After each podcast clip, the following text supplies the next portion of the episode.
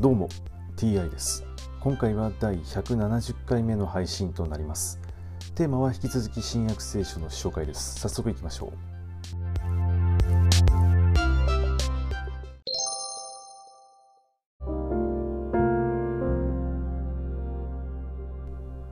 新約聖書第169回。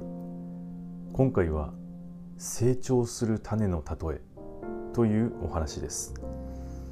またイエスは言われた。神の国は次のようなものである。人が土に種をまいて夜昼寝起きしているうちに種は芽を出して成長するがどうしてそうなるのかその人は知らない。土は一人でに実を結ばせるのでありまず茎次に穂そしてその穂には豊かな実ができる。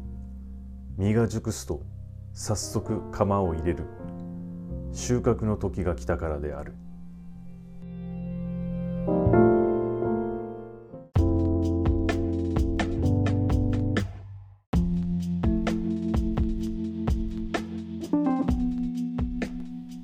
種は芽を出して成長するがどうしてそうなるのかその人は知らない。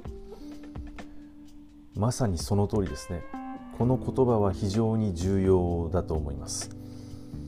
結局人間というものは、まあ、この例えのように農業をして作物を作ったと言ってもですねただその作物ができるきっかけ作りを手伝っただけで本当の意味での創造ということは一切やってないわけですね。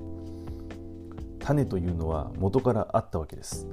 それを土に埋めてですね成長させると言ってもですねそれは勝手に成長したのであり人間はそのきっかけを作ったに過ぎません。人間というものは根本的なものを想像することは不可能です。すでにあるものを使っているのです。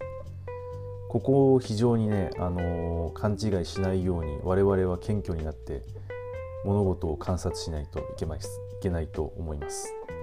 はい、今回はこれで以上です。また次回もどうぞよろしくお願いいたします。